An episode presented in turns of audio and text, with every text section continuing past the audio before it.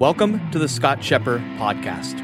I am a man on a mission to create an army of independent writers, creators, and thinkers who make a hell of a living doing what they love.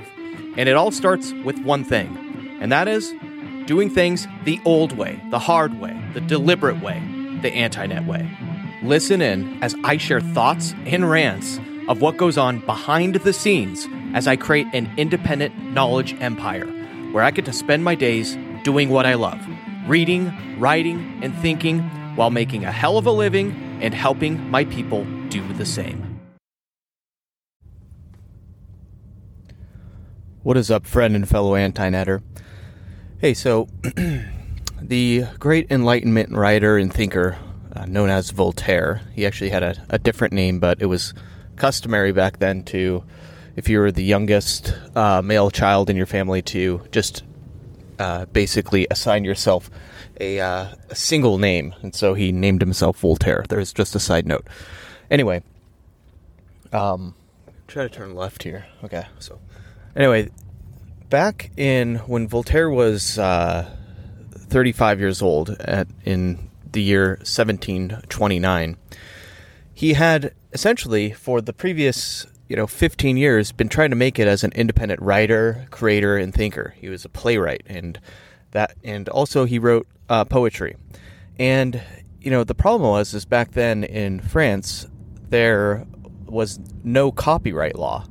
And uh, you know so what ended up happening is that whenever you would publish a book it would essentially be pirated in every other country besides your own. So you could publish it in your own country However, the problem was in France, um, the government really censored your work, and they could only approve it, and you really couldn't really make that much money in France, where that's where Voltaire lived. And so, you know, he became famous actually for some of his uh, some of his plays and uh, poems and his literary work.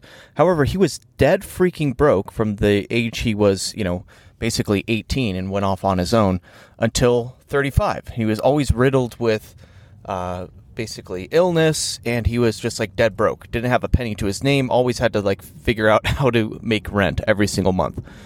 And then at the age of 35, he would always, you know, and for the previous 5 years he was always trying to scheme and figure out ways to make money so that he could actually do what he was called to do and do his work and his craft as a, literary writer. And so, what he did at the age of 35 is he discovered that the state lotto, uh, the state lotto program that was started, and it was started to help the French government pay off its debts uh, he discovered that the guy that was running the lotto had made an arithmetic error. So, what he decided to do, he decided to team up with another individual and basically corner the lottery market and just buy as many tickets as, as possible. And what ended up happening was Voltaire, like very quickly, in like less than a year, he made 500 French uh, francs or livres and which amounts to today to about $5 million cash in the bank. And so he literally went from an overnight struggling independent writer and creator to having $5 million cash in the bank. And, you know, for the rest of his life, he, he lent it out and invested it and was like a stickler about growing his finances. And that was his windfall. He never actually made really much more money than that. So he basically, at the age of 35, needed to manage his huge you know, nest egg, and he never really, you know, essentially made killer money after that. But what that afforded him to do was after he had that, you know, basically $5 million in cash, is it allowed him to actually focus on his craft. And that is to focus on writing, creating, and thinking. He wrote a lot of um, essays and pieces and was really one of the s- central most figures of the Enlightenment period. And this got me thinking is that you know, basically, I'm taking people under my wing, and it's going to be launching in January 2024. And it is called, I call it Write to Freedom. And I'm catering towards people that want to be what I call freedom writers, meaning like, you know, there's that term freedom fighters. Uh, I want to cater to freedom writers. And that's like not ghost writers, not these freaking pseudo slave ghost writers and all those dipshits that are teaching ghostwriting courses and how to freelance on Upwork and all that other crud and bullcrap. What I am focused on in teaching is how do you actually spend your days doing what you love, just like me writing, creating, thinking, taking notes the analog way. And of course, like our secret weapon in doing this is the Zettelkasten, the true Zettelkasten, which is the anti-net Zettelkasten. And uh, in that, one of the things is is that I think we need to make it uh, very clear and absolutely it's it needs to be it's absolutely critical that we work towards creating a life of independence and being able to be an independent writer and a creator and a thinker, right? Okay, you're you're with me on that point. So we need to control our own destiny. How do we control our own destiny? Well, the first thing is we need to create an engine that kind of runs and allows us to scale the rest of our business. And that engine is something I'll be, you know, introducing and teaching and basically cloning my entire business and giving to people I take under my wing in January. And that will allow us to scale, if we want to, if we need to, to seven figures. But more importantly, it allows us to attract a tribe of superfans, this thing. Now, so that's the stable route. We can control that. However, and here's the big killer idea I hold that not only should we aim to make it as a steady, independent writer, creator, and thinker, just you know, basically making, you know, multiple six figures a year, scaling if we want to to seven figures a year. I think we should also concurrently and asynchronously in the background invest and corner a frickin' market like Voltaire, corner a lottery market. And in doing so, you know, basically figure out how to generate a ton of money to be financially set for life. And, you know, speaking for myself, that's what I did in my 20s, right? And you can do it either through performance marketing, which is what I did. You can also use a vehicle such as cryptocurrency. Okay. And what I'm getting at is that I think there's a play here where we can allocate a small portion of our assets to a basically basically a Voltaire lottery play is what I'm getting at.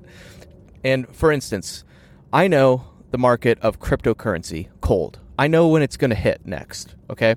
And I've studied that market. I check, you know, ever since like 2013, I've checked it every single day of when the cryptocurrency market is going to hit. And there's a pattern here.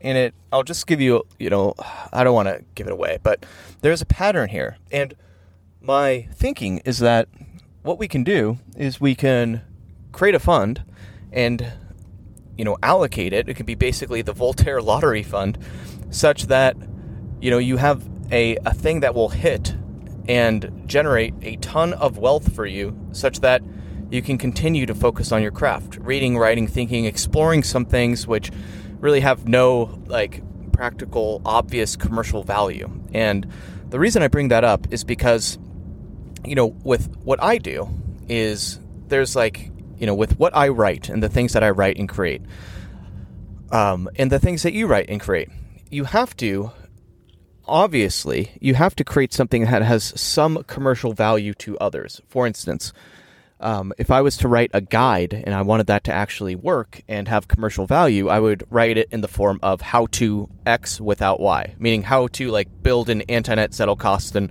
without making irreversible mistakes, which I've done.